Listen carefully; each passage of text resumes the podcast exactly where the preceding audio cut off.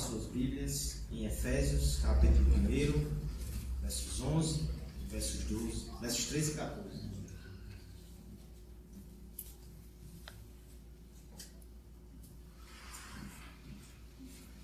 Falaremos nessa noite sobre ele.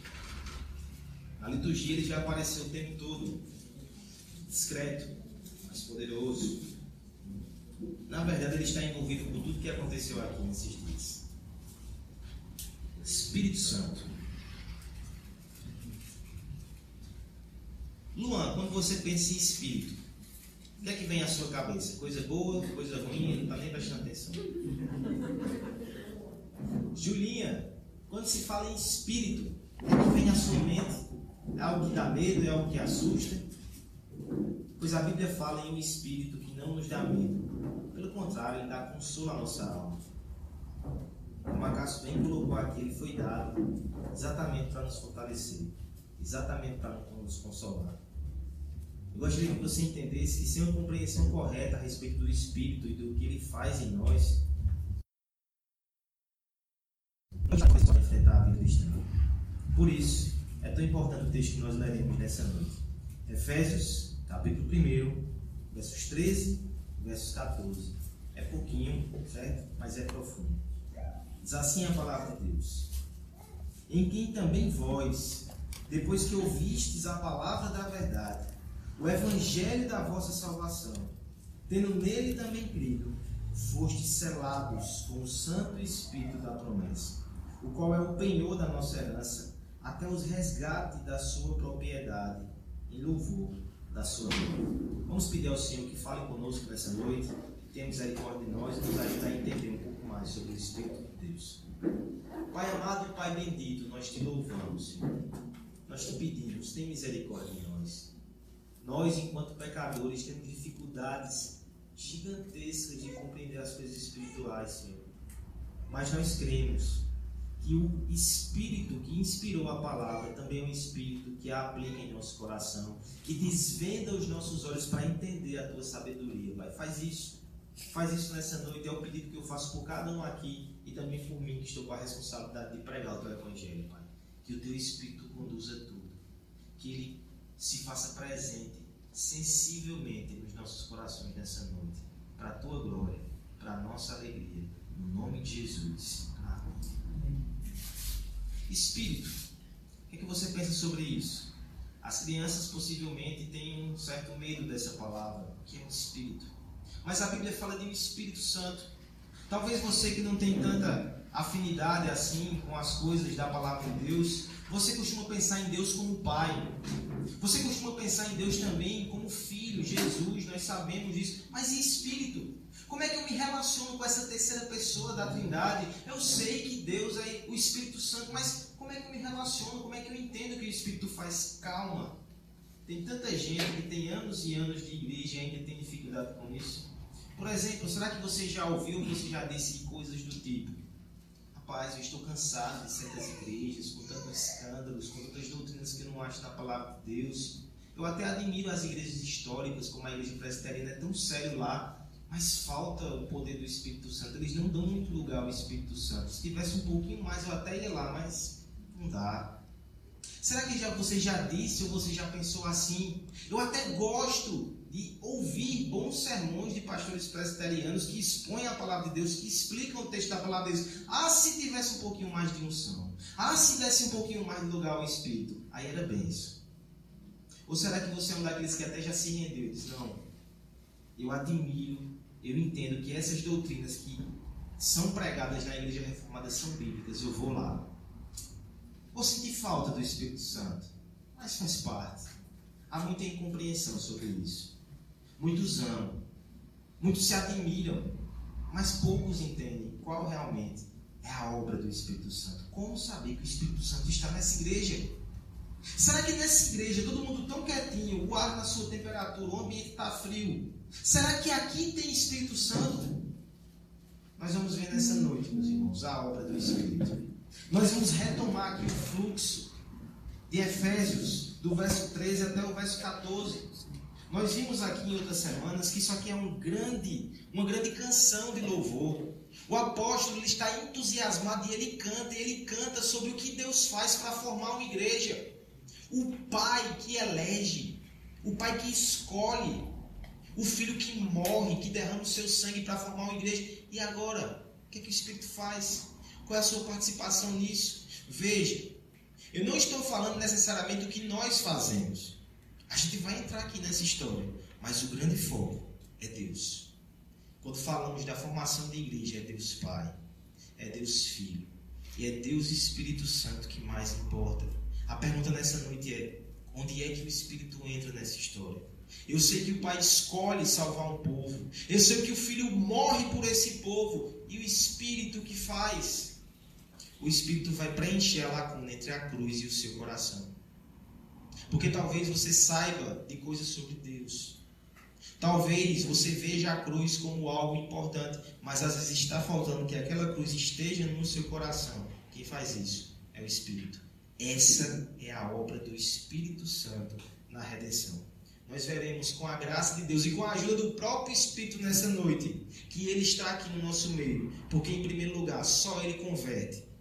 Versos 13, parte A. Só Ele confirma. Verso 13, parte B. E por fim, só Ele conserva pecadores em Cristo. 14. O tema da nossa exposição nessa noite é o Espírito está aqui. Como ele opera em nosso meio? Em primeiro lugar, verso 13, parte A, vai nos mostrar que é o Espírito que converte pecadores. Você consegue lembrar do dia que você entrou na igreja? E não somente entrou na igreja, mas Cristo entrou dentro do seu coração. Tente fazer um flashback na sua cabeça. Quantas portas você passou no meio do caminho, elas estavam fechadas. Talvez portas que outros dias fossem muito tentadoras para você e você diversas vezes entrou, mas de repente parece que nada existia, você só tinha um olho firme na igreja. E ali você ouviu sobre Cristo e parece que foi a primeira vez. E com um ato de fé você abriu a porta do seu coração e ele entrou. Na verdade, a Bíblia ela vai nos mostrar que esse ato foi um pouco mais complexo. Você não fez isso sozinho. Havia um amigo invisível lhe acompanhando. O Espírito. O Espírito sussurrava no seu coração: vá, vá, vá. Era o Espírito que fechava o seu campo de visão para que você não olhasse para aquelas portas que lhe tentavam e lhe empurrou foi o Espírito que, antes que você abrisse o coração para Cristo, abriu o seu coração para Ele. Ele entrou, Ele lhe conquistou. Só há conversão onde há o Espírito Santo. É isso que o texto vai nos mostrar. É interessante que o texto, no versículo 13, ele começa exatamente fazendo um flashback. Ele vai nos mostrar como é que funciona essa grande obra de redenção. Nós já vimos aqui no texto qual é a causa da salvação, porque Deus escolheu nós já vimos no texto, em algumas semanas atrás, qual é a forma que Deus salva pessoas é através da morte de Cristo. Agora nós vamos ver qual é o meio que isso acontece. E por mais que esse flashback ele possa enganar, o alvo não é você. Porque olha como é interessante o versículo 13. Em quem também vós, olha, a gente entrou em cena. Em quem, depois que ouvistes, sou eu que estou ouvindo. E crestes é fácil pensar que agora são todas as coisas que eu estou fazendo. Deus, o Pai, escolheu, Cristo morreu, agora eu faço a minha parte. Mas, meus irmãos, nós temos aqui o Espírito Santo posturando todas essas coisas. Vamos pensar um pouco nisso.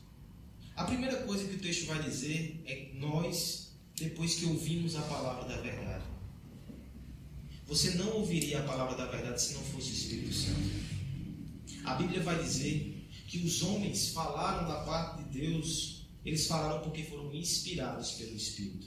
Todas essas palavras que você tem aqui na Bíblia, Deus tocou no coração de homens através do Espírito para que fosse registrado, para que fosse compilado.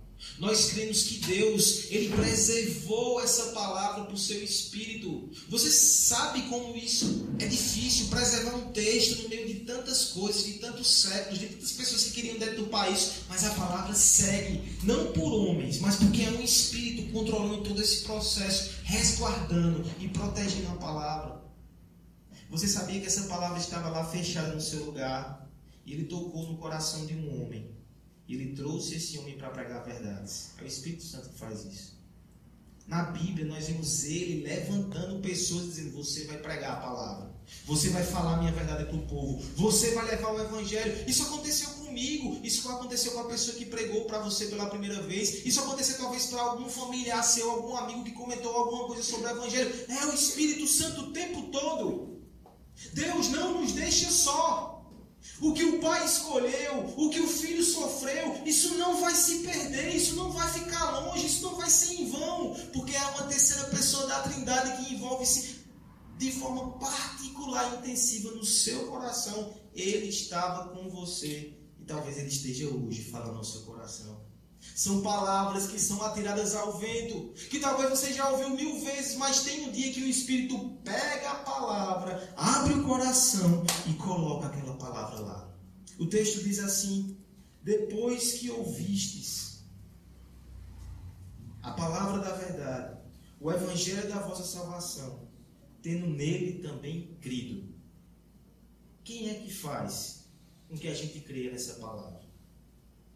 Eu acho interessante que Calvino, comentando esse texto, ele vai dizer: rapaz, tem coisas fortes aqui. É dito que é a palavra da verdade. Isso é muito forte.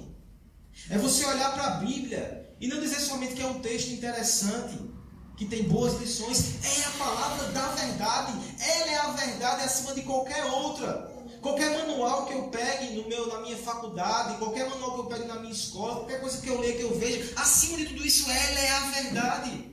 Não só isso, essa crença é tão profunda, mas eu sou capaz de dizer, é o evangelho da minha salvação. Não é o evangelho da salvação de outras pessoas, é minha salvação também. Que afirmação tão forte. Só o Espírito de Deus que pode fazer isso no seu coração. O texto vai dizer logo em seguida: depois de ter crido, foste selados com o Espírito Santo da promessa. Aqui, somente Calvino tem uma interpretação muito particular. Porque o selo tem vários significados nós vamos explorar isso ao longo do sermão. Mas o primeiro que Calvino usa é que o selo autentica a validade de um documento. Você já passou por aquele processo de ter que fazer alguma coisa, alguma transação, você foi lá no Detran, tem que autenticar a firma. O cartório tem que autenticar, dizer, não, isso aqui é de verdade, isso aqui vale. Pois bem, Calvino vai entender que é o Espírito Santo que sela a palavra de Deus no seu coração. Aquele dia que você olha o texto e diz, isso é verdade a verdade verdadeira. É o evangelho da minha salvação. Você não fez isso sozinho. Foi o próprio Espírito de Deus que cravou essa convicção. Deixa eu falar nas palavras dele. Ele diz assim: a convicção genuína que os crentes têm da palavra de Deus acerca da sua própria salvação e de todas as coisas da religião não emanam da sua própria mente carnal, não emanam de argumentos humanos, e sim da selagem do Espírito Santo no coração que faz com que as suas consciências fiquem mais seguras e todas as dúvidas desapareçam. O fundamento da nossa fé seria quebradiço, instável, se ele repousasse na sabedoria humana. A pregação, ela é usada por Deus e a fé é acionada pelo Espírito Santo para que a gente creia. Essa é a verdade que está ecoando em toda a Bíblia. Lembre, por exemplo, de João capítulo 3, só é possível nascer de novo se for pelo Espírito Santo de Deus. Efésios 2:8, talvez esteja na mesma página da sua Bíblia e você não precisa nem virar. Olha aí. Porque pela graça sois salvos, mediante a fé. Isto não vem de vós, é dom de Deus. Quando você para e pensa, eu sei o que Deus fez, eu sei o que Cristo fez, mas aí depois foi comigo. Eu tive fé. Eu disse, eu aceito, eu creio, eu recebo Jesus. Eu sei que você disse isso. Ou espero que você diga em breve, se não hoje. Mas até quando você faz isso, é o Espírito Santo que te deu essa fé. A fé não nasce em corações secos como os nossos. A fé só nasce onde a água santa do Espírito toca e ali germina essa nova vida. Isso é um milagre. Toda vez que alguém crê, é um milagre. É o milagre da conversão. É o milagre da regeneração. Falando em milagre, há um tempo atrás, eu acho que no ano passado ainda, eu e Letícia, nós tivemos uma noite livre. A gente disse, vamos assistir um filme na Netflix. Falando em milagre, nós conseguimos escolher um filme antes de tentar, tentar, tentar desistir e dormir. Conseguimos. Falando em milagre, a gente assistiu uma comédia romântica, não foi um filme de herói da Marvel, milagre. E aquela comédia romântica, falando em milagre, foi boa. Bem interessante, tem na Netflix, você pode procurar depois. O Plano Imperfeito, se você não viu. O conceito do filme é muito breve, é muito interessante. Talvez eu dei algum spoiler aqui, mas é assim. São dois assistentes que têm patrões, que trabalham demais, que escravizam eles, que não têm hora nem horário. E com a ideia brilhante que eles têm? Unir os dois numa relação. É um homem e uma mulher, vamos tentar fazer com que eles fiquem juntos. E aí aquele casal de assistentes que conhece na palma da mão os seus patrões começam a arquitetar encontros fortuitos, inesperados, afinidades perfeitas, a palavra adequada, a atitude correta. Inevitavelmente aquele casal acaba ficando junto. É o plano imperfeito. Mas por que é imperfeito? Porque é uma farsa. Eita, estou dando o final do filme. É uma farsa. Assiste, você vai descobrir por quê. Porque na verdade eles não têm essas afinidades de verdade. Aquele romance não vai para frente. Mas por favor, entenda que o Espírito Santo ele não tem um plano imperfeito. Ele tem um plano perfeito. Ele é um cuviteiro, à semelhança desses homens do filme. O que é que ele faz? Ele o tempo todo ele fala das virtudes de Cristo para o seu coração. É Ele que mostra como o Cristo é encantador, como Ele é suficiente, como Ele é adequado para o nosso coração. Ele nos une a Cristo. Esse é o plano perfeito. Porque na verdade Ele não engana, Ele convence. Ele na verdade ele não tem artifícios, ele não tem montagens da verdade, ele só mostra o que Cristo é, ele só mostra o que a gente precisa. E assim, no dia que ele faz isso no coração do pecador, esse pecador se apaixona porque ele percebe como Cristo é tudo. É como o pastor do passado dizia, John Owen. O Espírito Santo compreende a nossa alma de forma extraordinária, até melhor do que você. Assim, ele efetua na nossa alma essa obra tão magnífica, ele cuida dela maravilhosamente. Ele preserva ela e ele nos faz conduzindo até Cristo com liberdade, mas também com amor. Nós nos encantamos com a pessoa de Jesus. Houve um dia que ele estava fora de nós, longe dos nossos olhos, distante do nosso coração. Ele é o noivo prometido, mas rejeitado. Era a porta da salvação, tão esperada, mas desprezada e ignorada. Por mais que Cristo fosse tudo o que precisávamos, nós não queríamos. Porque nós não queríamos render a nossa vida a Ele, assumir esse compromisso. Mas teve um dia que tudo mudou. Teve um dia que a gente mudou. E o mérito disso não se deve a nós mesmos. Houve uma intervenção bendita. Não somente o Pai que escolheu ou o próprio Filho que se deu, mas o Espírito Santo que veio ao nosso coração. Ele argumentou com as nossas almas de forma muito persuasiva.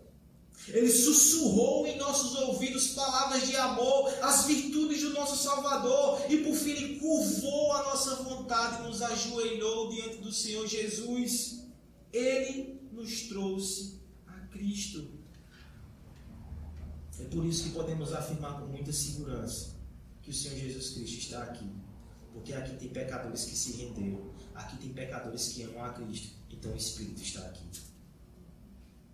Quem te traz para a igreja? Os mais novos, Luan, Júlia, quem te traz para a igreja? Os pais. É bom que eles façam isso. Deus manda que os pais façam isso. Mas vai ter um dia, e eu espero que aconteça logo, que não é somente os pais que vão te trazer para a igreja. O próprio Espírito de Deus vai te arrastar para esse lugar. E não tem idade para isso. Eu me lembro quando aconteceu comigo. Aos 12 anos de idade, mais ou menos, os meus pais começaram a ir para a igreja. Eu não gostava daquilo.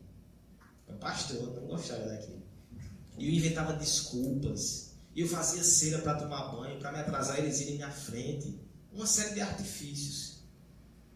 Mas de repente algo foi acontecendo no meu coração. E eu me peguei no sozinho para um culto de doutrina numa quinta-feira. Não foi nem no domingo, foi numa quinta, eu estava agoniado. Fazia alguns dias já que eu deitava minha cabeça no travesseiro e começava a pensar: se a vida terminar hoje, o que vai acontecer comigo? Eu não conseguia ter paz. 12 anos. Mas o Espírito Santo me levou até a igreja, num culto de doutrina, numa quinta-feira. E lá naquela reunião, não era nem o assunto da aula. De alguma forma, o pastor foi usado pelo Espírito. E ali foi pregado a fé em Jesus Cristo como o único caminho para a salvação.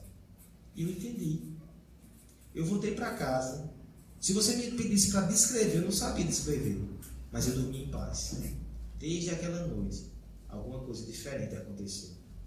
Milhares e milhares de vezes teus pais podem te trazer aqui, mas tem um dia que o Espírito traz. Irmão, você que é mais velho, quem é que tem te trazido à igreja? Será que é a mulher aperreando? A namorada? O marido? Será que é o pai ainda te aperreando? Tem dia que você não quer vir. É bom estar aqui. E é bom que pessoas que te amam te tragam. Mas tem que ter um dia que é o Espírito que traz.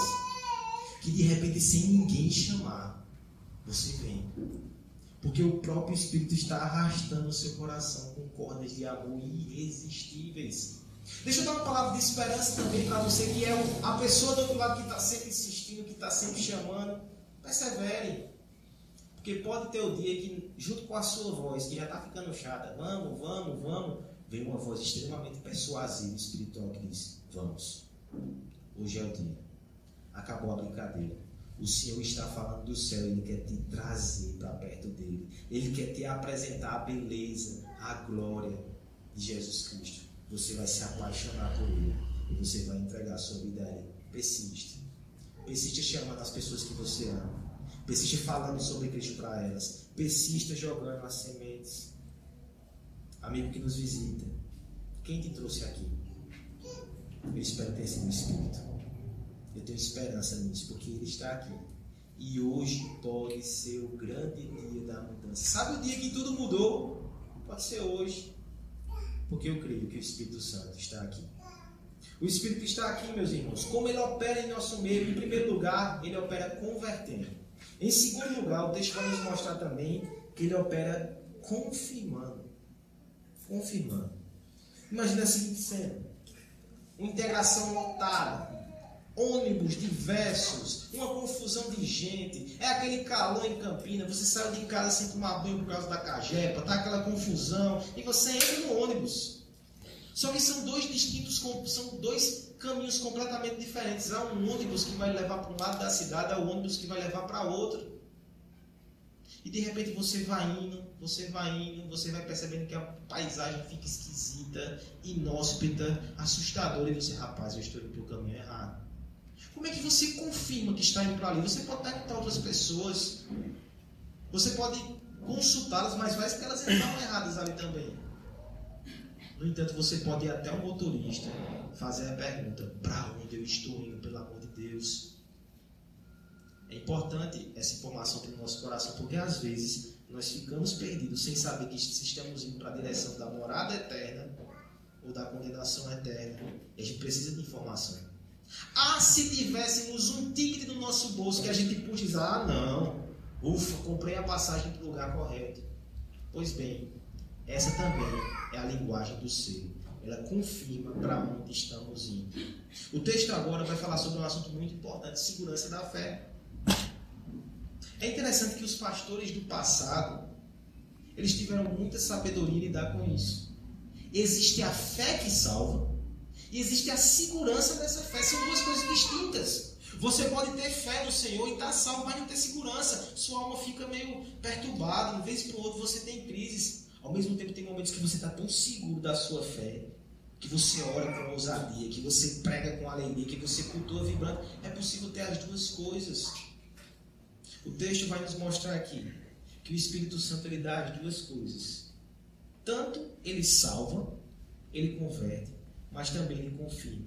E o selo fala sobre isso. É a parte B do versículo mais uma vez. Fostes selados com o Santo Espírito da promessa. Há um estudioso e um comentarista que vai dizer assim: que selo, nesse contexto aqui, tem três significados. O primeiro deles já, já mencionamos: pode ser um selo que marca a autenticidade de documentos. Calvino entendia que era isso que estava sendo dito aqui no texto. No entanto, há outros significados de selo. Por exemplo, o selo também era usado para marcar uma propriedade. Não sei se você já foi, você já viu um animal que ele é marcado com o selo do seu proprietário, até uma cena feia, né? Mas marca-se o gado com o selo. Aquele selo indica que aquele animal pertence a alguém. É interessante que o selo, nesse sentido, também diz respeito à segurança do nosso alma que pertencemos a Cristo. Não é uma marca visível, é algo invisível. Mas a presença do Espírito no nosso coração como selo é uma confirmação que nós não somos mais nós mesmos. É uma segurança interna para os nossos momentos de dúvida. O terceiro significado do selo também está presente no texto. É, por exemplo, quando alguém queria mandar uma encomenda para um lugar distante, ele colocava o selo para comprovar que aquele documento não seria violado. A gente faz isso hoje ainda. As cartas são seladas e é uma cola que você, para tirar, você rasga. Então a pessoa vai saber que aquilo foi violado. É proteção também contra externos. Nós lemos aqui o um texto na liturgia que fala sobre o Apocalipse. Um momento em que os anjos estão sobre para derramar calamidade na terra e Deus diz: calma, o anjo diz: calma só façam isso depois que selar todos os que são meus. O selo do Espírito Santo é uma garantia para o meu coração que eu pertenço a Cristo. E é uma garantia também para os outros, para o mundo espiritual, que eu estou selado, eu estou protegido, eu não posso ser tocado porque eu pertenço a Jesus. É isso que o selo faz. E agora eu quero que você pense no privilégio disso. O fim do verso 13 vai dizer: Fostes selados com o Santo Espírito da promessa. Esse selo lhe foi prometido há séculos. O povo do Antigo Testamento recebeu promessas sobre isso. Eles esperaram, esperaram, esperaram. No Novo Testamento, o próprio Senhor Jesus, como a Caixa bem explicou, pouco antes de ser entregue, de ser traído, ele prometeu o Espírito Santo. Olha como ele é o Santo Espírito da promessa. É por isso que eu acho lindo o começo do texto, no versículo 3, quando diz: E que também vós.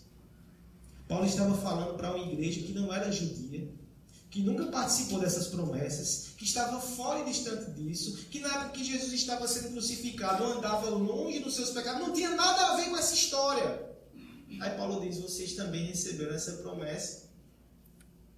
Meu irmão, você não era nem nascido quando essas promessas foram feitas. Eu espero que não. Você não era nascido quando Cristo foi para a cruz. Você nasceu longe daquele lugar chamado Jerusalém, onde essas coisas aconteceram. Você andava a sua vida distante. Aí de repente a palavra de Deus olha e diz: Lara, essa promessa é para você também. Igor, essa promessa é para você também. Essa confirmação é para você e como ela é especial. Juju, essa promessa é para você também. Nós podemos pensar esse selo usando a seguinte ilustração. Imagine uma criança que foi adotada por uma família muito cedo, muito jovem, e ela é muito diferente dos seus pais, dos seus irmãos, talvez até pertencendo a outra etnia. Essa criança ela tem uma tensão ali, porque ela percebe essas diferenças, ela ouve sobre aquilo que aconteceu, mas de repente o seu pai ele vai embora porque ele é convocado para uma guerra. Aquele que lhe dava afeto, que lhe dava proteção e cuidado, precisa se ausentar. E a criança fica sozinha no meio daquela família. Vai haver momentos que ela vai ser bombardeada pela dúvida e a crise de identidade. Será que eu sou amado e pertenço mesmo a esse lugar? Vai ter momentos que as pessoas de fora talvez apontem e digam: você é muito diferente dessa família. Você não pertence a essa família, não. Vai ter momentos até que talvez hajam crises com os próprios irmãos. Essa criança precisa de alguém que dê segurança, identidade, que confirme quem ela é, o que foi feito por ela. A certidão de adoção poderia ser esse documento que daria essa, essa segurança, o selo. Ela olha para a certidão, ela lembra o que aconteceu, ela lembra quem ela era, pertence à família. Mas eu vou dizer que não é suficiente. E se o selo aqui fosse a mãe que ficou? O pai foi, mas a mãe ficou. Nos momentos que aquela criança tem crise de identidade, é a mãe que abraça e diz: Você é o nosso filho. Você foi amado, você foi escolhido por nós. Ainda que os outros digam qualquer coisa, você é nosso filho. Toda crise de identidade é afastada. Toda exclusão é superada. É assim o Espírito Santo em nosso coração. É mais do que uma declaração formal que talvez eu possa entregar a você. É o próprio Espírito de Deus no seu coração dizendo: Você foi adotado da família de Deus. Apesar dos seus pecados, apesar das suas fraquezas, das suas crises de identidade, apesar da incompreensão e da pressão do mundo, o Espírito Santo testifica ao nosso coração que somos filhos de Deus. Romanos 8,16 nos diz isso.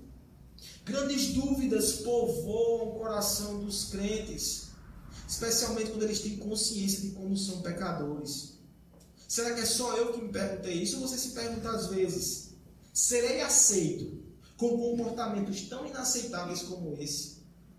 Serei amado por um amor tão puro, sendo tão indigno como eu sou? Será que eu realmente sou um filho na casa de Deus ou sou um impostor, um iludido, um homem perdido que no final vai ser desmascarado e vai ser dito que eu não pertenço a esse lugar de verdade? Quem eu sou? Essas perguntas são sérias. Você precisa considerá-las. Mas deixa eu lhe dizer uma coisa. Se você quiser responder essas perguntas só olhando para as suas próprias obras, para o que você faz, para o que você deixa de fazer, para quanto você acerta, para quanto você erra, você vai cair no vale de desespero. Aqueles que têm o Espírito Santo, quando eles começam a falar de forma gaguejante, se sou, se não sou, porque sou, o Espírito diz: calma, eu sou a prova que você é de Deus. Eu sou a prova que você faz parte dessa família. Eu sei que você é pequeno, fraco e pó, mas o seu amor foi depositado no lugar correto. Você entregou o seu coração àquele que é grande, forte e poderoso para salvar o Senhor Jesus Cristo. Eu sou a prova disso. O Espírito Santo nos pega pela mão e nos leva à cruz do Calvário, e ali é crucificado nossa dúvida, nosso desespero, e ela ressuscita com o Senhor Jesus ao terceiro dia e se torna gratidão, adoração segurança. É Ele que confirma a nossa fé em Cristo. Não é cedo para perguntar. Aos que são mais jovens aqui, você já tem certeza e segurança que o seu coração pertence a Cristo? Eu não estou perguntando se você vem à igreja com seus pais. Isso é bom, mas isso é pouco. Você precisa ter certeza e segurança que você pertence a Cristo. Eu falo aqui com todos os demais também. Você tem certeza que você é mais do que um frequentador de igreja, mais do que um religioso, mas de fato é alguém que pertence ao Senhor Jesus, que foi transformado por Ele, que o seu coração está entregue a Ele. Você tem essa convicção? Se não, peça. O Espírito está aqui. Ele pode te dar essa graça, ele pode te dar essa dádiva. Eu acho muito interessante um homem do passado que dizia assim: a fé nos faz andar. Ainda que timidamente a gente vai andando. Mas a segurança e a certeza nos faz correr e nos faz voar.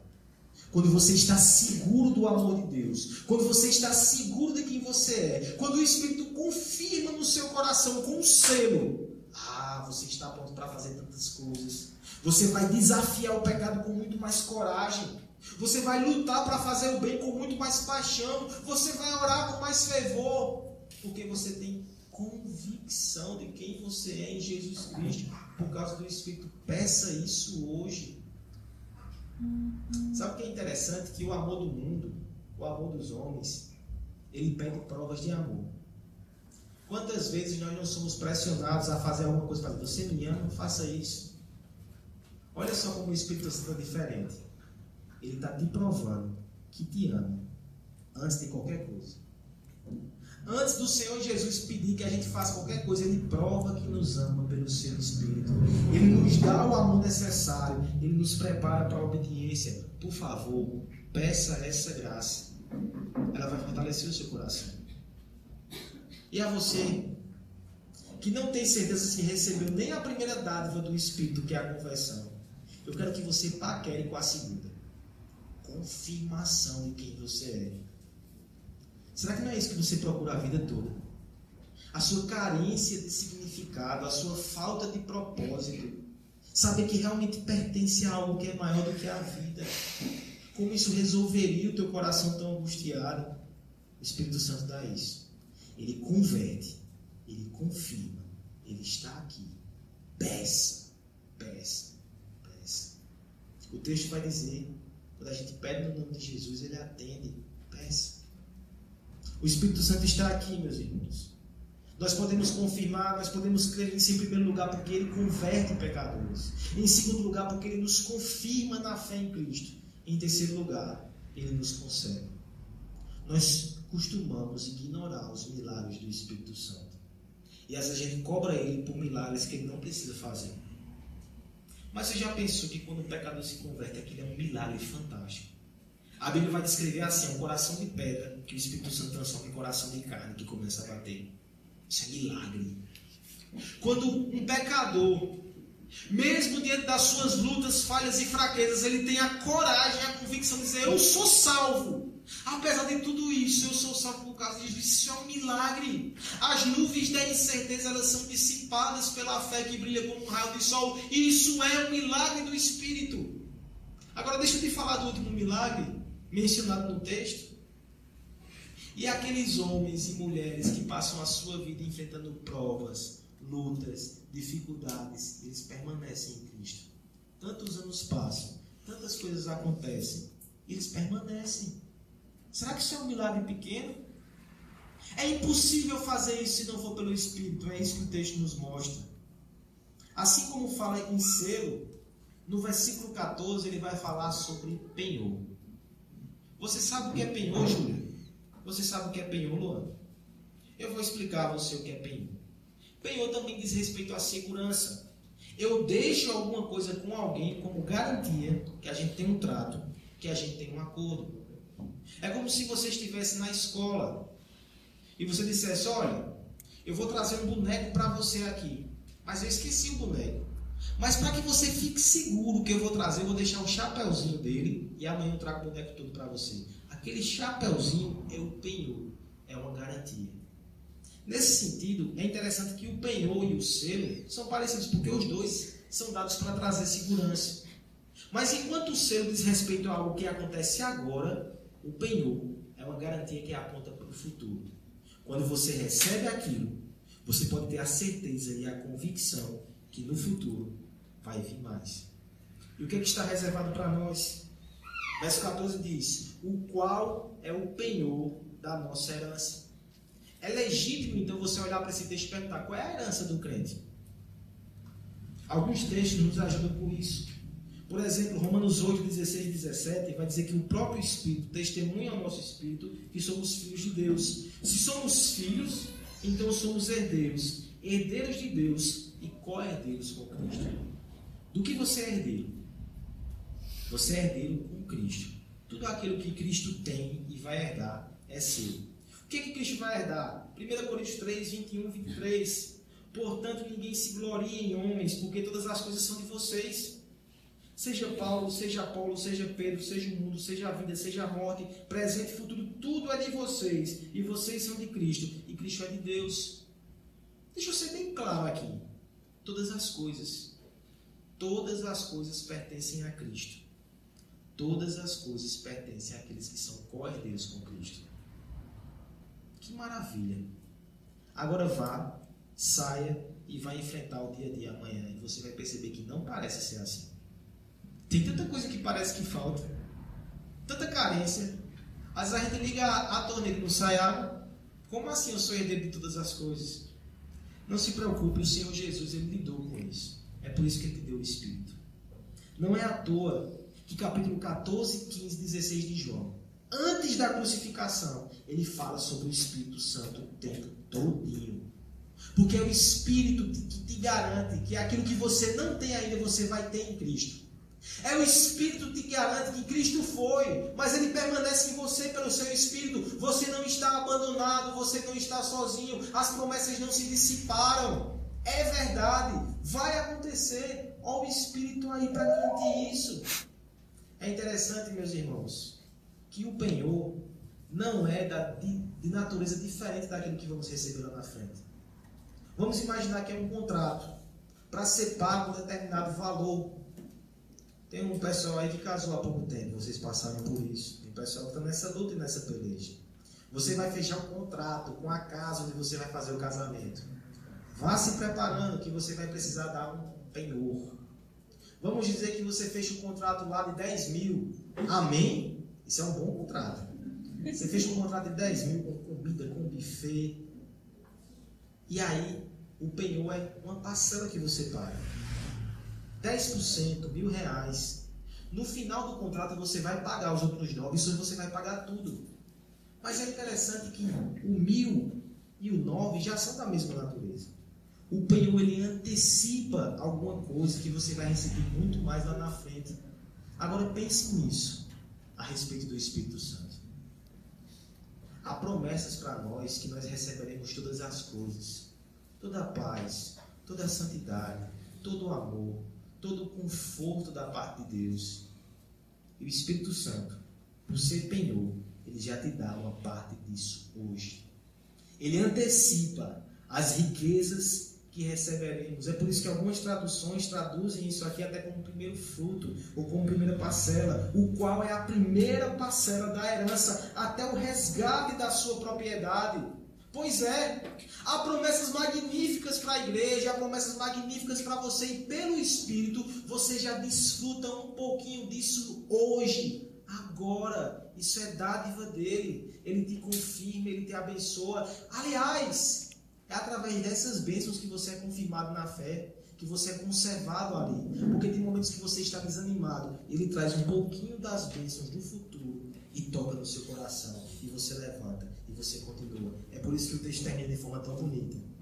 Até o resgate da sua propriedade, em louvor da sua glória. É assim que termina. A nossa vida não termina em baixa. A nossa vida não termina em pecado. A gente termina louvando a Deus por sua glória. E quem nos ajuda a fazer isso, senão o Espírito?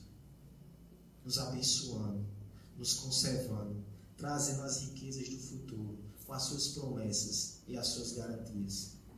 Meu irmão, nós somos movidos a promessas. Nós somos movidos a garantias. Essa semana e a semana passada, houve uma promessa que saculejou os brasileiros na internet. Será que você não ouviu ela?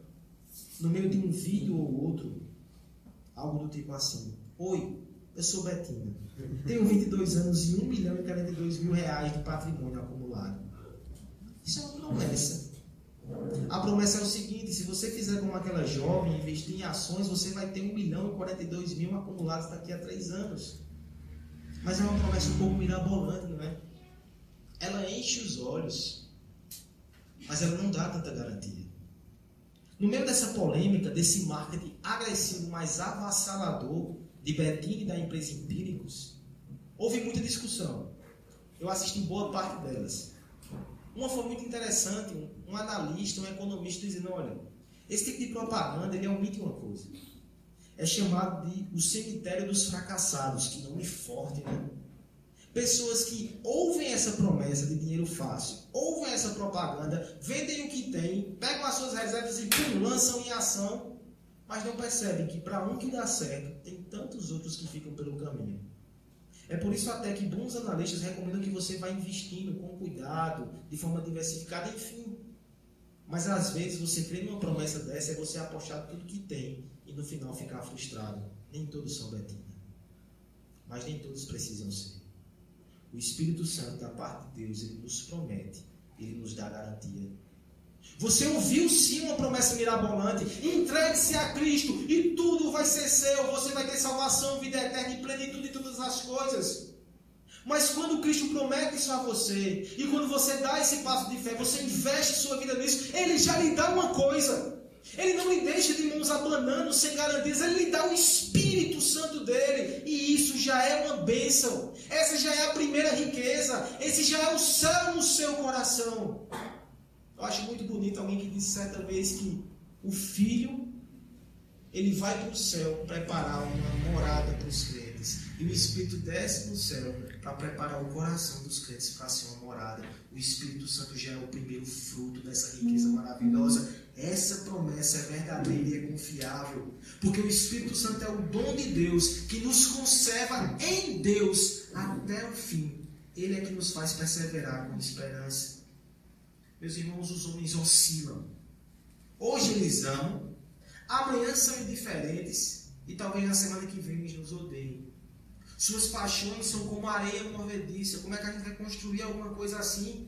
Seus apetites e motivações são variados, são inconstantes, são imprevisíveis. É por isso que a gente confia em contrato.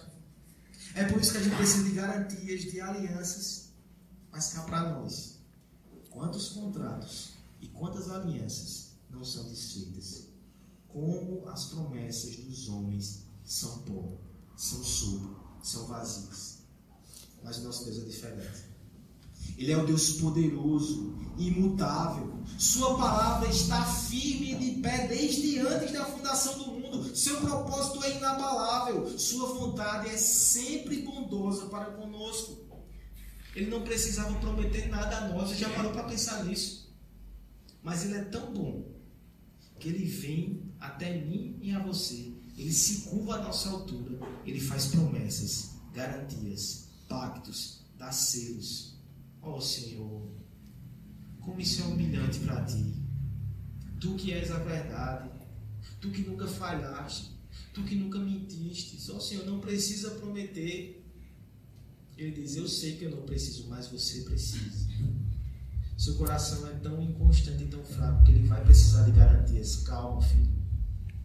Eu me humilhei na cruz por você. Eu posso me humilhar lhe dando promessas e garantias. Eu lhe dou o Espírito. O Espírito garante o amor de Deus e as promessas de Deus na nossa vida. Confiemos, portanto, no Deus que escolheu nos salvar, no Deus que prometeu e enviou o seu Filho para nos salvar, e no Deus que deu o Espírito Santo como penhor da sua promessa. Quando nós somos crianças, ou pré-adolescentes como Luan, às vezes o nosso pai nos diz alguma coisa, e quem nunca perguntou assim, promete. Assim, Juju, promete que a gente vai para o parque da criança no sábado. O pai precisava prometer? Sei não. Cada um tem um pai aí que sabe, né? Às vezes ele promete, às vezes ele não cumpre. Mas o pai que está nos céus, ele nunca deixou uma promessa em aberto. Tudo que ele faz, tudo que ele fala, você pode confiar. Você não precisa olhar para Deus e dizer, promete. Mas se você disser, ele vai dizer: Eu prometo, eu faço, eu garanto, toma aí o meu espírito. Meu irmão, deixa eu lhe perguntar uma coisa aqui. Se você tem esse espírito no coração, e se ele já antecipa as bênçãos do futuro, por que você está preocupado com o dia de amanhã? Ele não só disse que vai te sustentar até o final, ele deu o Espírito como prova disso. Por favor, afasta a ansiedade do coração. Essa ansiedade é pecaminosa, ela desonra o nosso Senhor.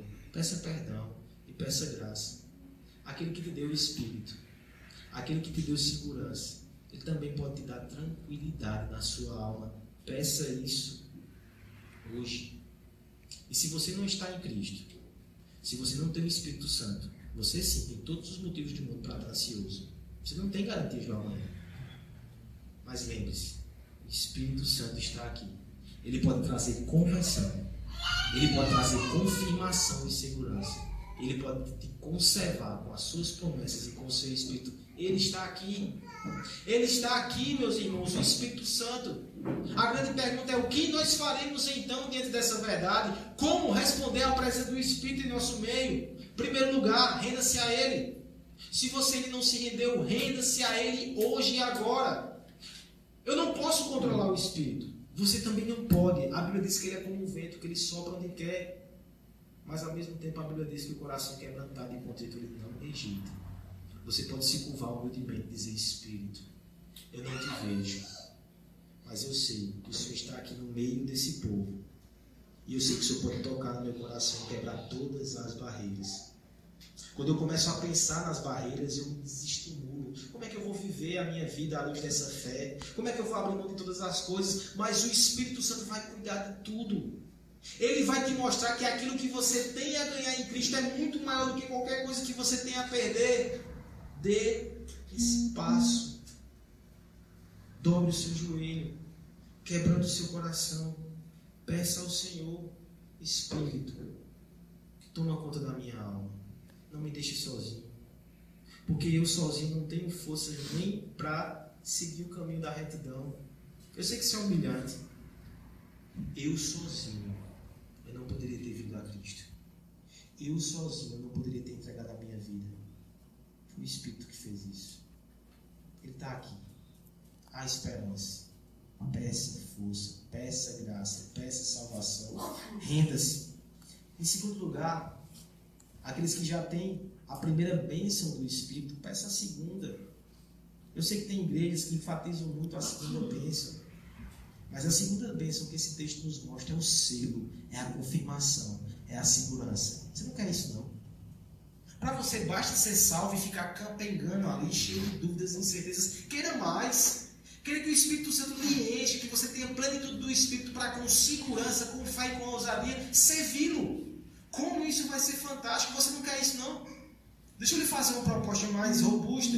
Imagine um jardim onde lindas rosas, rosas de fé são cultivadas todos os dias, rosas que crescem exalando um bom perfume de Cristo, onde as espinhas da dúvida, os espinhos são retirados e quebrados todos os dias pelo jardineiro, o Espírito Santo. Uma paisagem linda que nos dá paz, um jardim que nos faz sonhar porque tem o aroma do céu. Você deseja isso no seu coração? É isso que você quer? Pois a boa nova é: Deus ama jardins. Ele é especialista em fazer jardins desde o Éden até o Jardim Paulistano e também no seu coração. Ele é que cultiva essas rosas de esperança. Que tal parar de fazer sozinho? Você já entregou a sua vida a Cristo, mas existem momentos que você está fazendo sozinho. Você que está se sujando ali no barro, querendo cultivar o jardim, e o Espírito Santo está dizendo: Eu faço. Eu assumo isso aqui. E eu vou deixar isso tão lindo, tão bonito, tão cheio de vida. Eu vou tomar conta das ervas daninhas. Eu vou encher o seu coração com a minha presença, com a minha certeza, com a minha segurança. E você vai ver como a esperança vai crescer aqui. Como a sua ansiedade vai ser afastada. Como seus temores, dúvidas vão ser dissipados. Como você vai ficar mais feliz, mais firme, mais constante. Meu irmão, clame ao Espírito para que Ele encha mais o seu coração com a sua presença e com a sua segurança. Renda-se, clame e, por fim, adore. O Espírito é Deus. Ele nos faz promessas impressionantes. E Ele já nos permite gozar dessas promessas. A Bíblia diz para nós que há uma fonte que jorra água limpa na eternidade. Mas você já pode beber dessa fonte hoje pelo Espírito. Aliás, é essa água que vai nutrir a tua alma, que vai saciar a tua sede e que vai te fazer caminhar até o fim. Beba, celebre e siga adorando a Deus, siga adorando o Espírito Santo. É dito a nós na palavra de Deus que lá no fim é um lugar de descanso repouso para pés calejados. Só que hoje, pelo Espírito, você já pode antecipar um pouco desse alívio parcial. Você pode ser confortado por Deus e é um conforto que reforça os nossos pés para a caminhada. Descanse, celebre e siga adorando o Espírito Santo. Lá no fim, está prometido para nós acolhimento, banquete e festa mas isso também é antecipado pelo Espírito. Você já pode ouvir a música triunfal hoje, você já pode cantarolar ela hoje. O som de festa pode invadir o teu coração. O Espírito antecipa isso. Se você está em Cristo, essa festa é sua, essa celebração é sua. Você já pode celebrar, você já pode cantar, você já pode comemorar hoje. Adore, celebre e siga. Responda com adoração e fé as promessas e a presença do Espírito Santo no seu coração e no meio dessa igreja. Termino mais uma vez, repetindo a exaustão. O Espírito Santo está aqui. O texto nos mostra isso.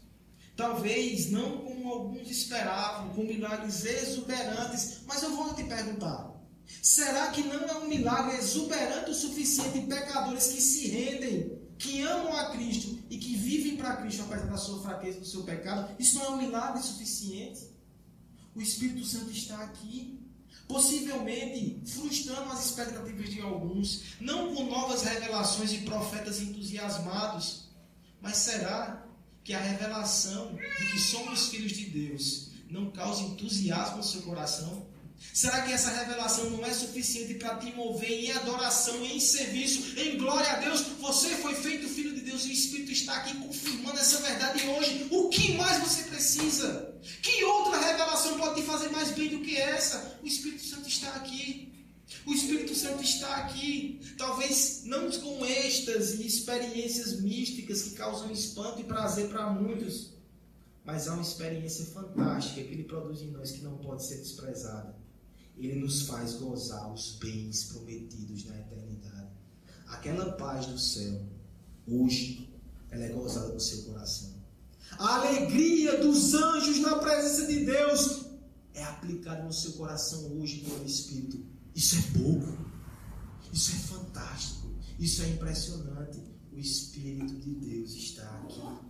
Admire a sua obra, porque ele converte, ele confirma, ele conserva para a glória de Deus. É isso que o Espírito faz. Nós encerramos aqui nessa noite a grande obra de Deus para construir uma igreja para si mesmo. É o Pai que escolhe, é o Filho que morre, é o Espírito que aplica nos corações essa mensagem transformadora de tudo que foi dito. Que você possa se deparar com a verdade mais incrível do universo. O Deus triuno está formando um povo para si mesmo.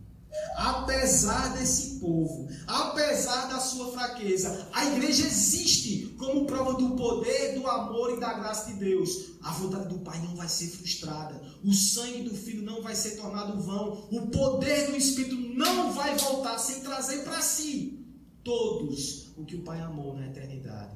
O Deus triunfo está formando uma igreja. Nós fazemos parte disso. Você tem noção quão privilegiado você é? Quão rico você é em Cristo? Quão abençoado você é?